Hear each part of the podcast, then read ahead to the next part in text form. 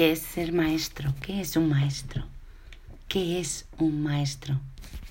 La definición de maestro viene del latín magister, en referencia a una posición de liderazgo. El que enseña, el que forma, el que guía, es un líder. Pero hay dos tipos de líderes, el que va adelante y el que va detrás.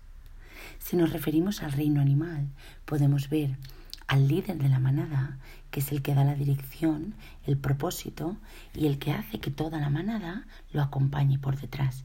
Y por otro lado está el otro líder que va al final de la manada. Ese líder es el encargado de acompañar, de proteger, guiar y sostener a la manada para que no se pierdan, no se salgan del camino y estén a salvo.